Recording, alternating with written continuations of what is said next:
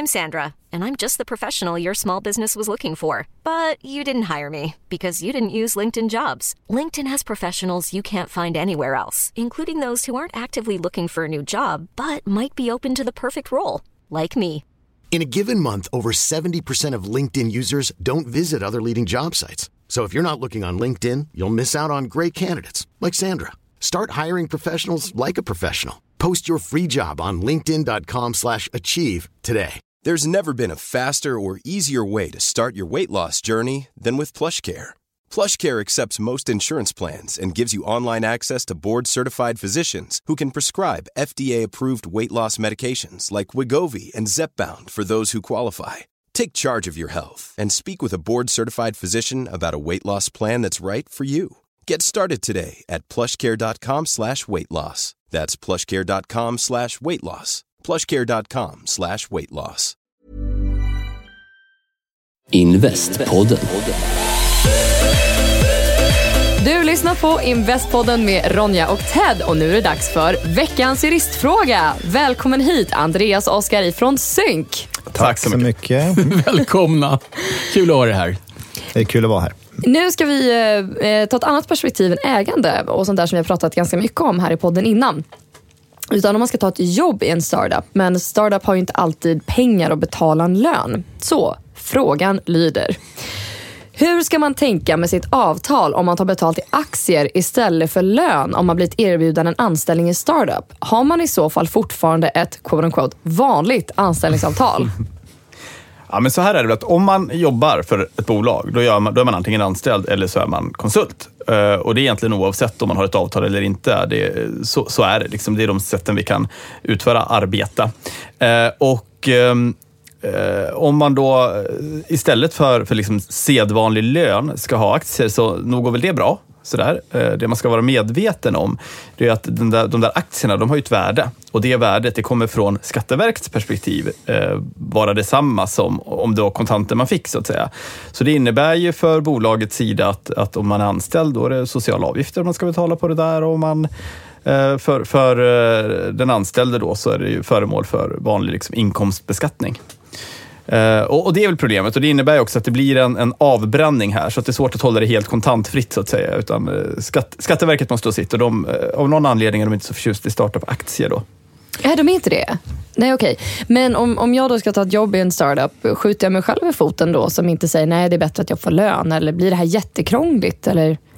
Nej, men det finns ju en mjukare sida där också. Du kan ju inte käka aktier. Nu när du så säger att, sådär Andreas, så Ja, det är sanning. Ja. Så att, um, det, det, låter ju väldigt mm. frestande många gånger att säga att jag får en andel i bolaget, jag får aktier. För att, um, oftast tänker man att det kan bara gå åt ett håll. Jag jobbar ett eller två eller tre år och så är det här nästa Facebook. Men så är det ju väldigt sällan. Um, du måste ju leva på någonting under tiden. Det är svårt. De där aktierna kan du de får du tyvärr lägga på hyllan. Du kan sällan sälja dem eller göra någonting under den här perioden. Du är troligtvis inlåst i någon form av avtal med andra ägare, bara behålla aktierna om du jobbar en viss tid och så vidare. Plus att aktien är inte likvid. Liksom. Även om du fick sälja den så kanske inte går. Så att vad ska du leva av? Förutom att betala skatter och avgifter som Oskar var inne på. Så jag tror att man ska försöka hitta en liten kombo för, för ditt eget bästa. Kan man, kan man göra det då? Man kan ha ett avtal där man har en kombo i aktier och lön? Ja, men visst kan man ha det. Mm. Du kan ha det i aktier eller, eller pengar eller bananer eller vad du vill. eller optioner för den delen, vilket kanske är en, den, eh, en vanligt förekommande lösning. För det här låter ju lite komplicerat. Om eh, Ted nu säger jag har en startup, Ronja vill jobba för mig och så ska vi hitta ett upplägg och skriva avtal på det. Det här låter ju lite mer komplicerat än att jag säger jag konsultar och det här är min timavgift plus moms till exempel. Det känns ju som att det här, framförallt i början kanske med startup, man inte har stenkoll just på det här med, med avtal. Är det värt att gå till en jurist för att sätta upp det här avtalet så det blir rätt? Eller? Ja, men det tycker jag absolut att det är. Och nu talar jag inte bara egen sak, men, men det är det ju. Både för dig som då den potentiella anställde och för bolaget och även för investerarna. Det gäller ju liksom att ha koll på vad som är vad här. Du kommer få en anställning eller ett konsultförhållande. Du kommer också bli ägare direkt eller möjligtvis i framtiden.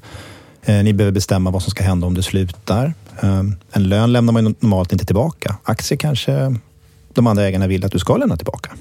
Mm, och då Och gäller så lite andra regler också. Ja, Men här, jag håller med dig Andreas, man bör ta kontakt med en jurist. För att det, man kan också få lite tips och råd. För ni kanske har gjort det här fler gånger än vad en förstagångsanställd som gör det här, eller som inte tagit betalt aktier innan har gjort. Och det kan vara ganska ovärderligt tror jag. Och i Sverige min erfarenhet att svenskarna helst vill ha lön och betalt den 25 varje månad, vill egentligen inte ta aktier. Och de som överlevde 2000-krisen, de ville inte ha fler aktier någonsin för att de såg att alla deras optioner allting gick åt helsike. Och de som fick några pengar fick betala till Skatteverket. Och, alltså, så att det här förekommer inte så mycket, vilket är lite synd tycker jag. För det här kombon som du var inne på Andreas, den tror jag är viktig för att vi ska få fler entreprenörer och fler att ta del av den här tillväxten vi ser här. Men inte satsa hela livet på aktierna kanske nej. Och, och sen är, jag tror en stor bidragande orsak är ju också att det är komplicerade och svåra skatteregler runt det här. Att det blir en, en exponering direkt som gör att det är svårt att bara så att säga, snabbt skriva ett avtal och säga 20 procent så jobbar jag halvtid. Ja, det här låter ju exempel. jobbigt. Mm. Men det går att göra. Vi har sett de flesta olika varianter och det, så allting, allting går att lösa. Ja, men då så. Ja, men tack så mycket för att ni kom hit idag. Ja, men tack själv. Tack själva. Hej!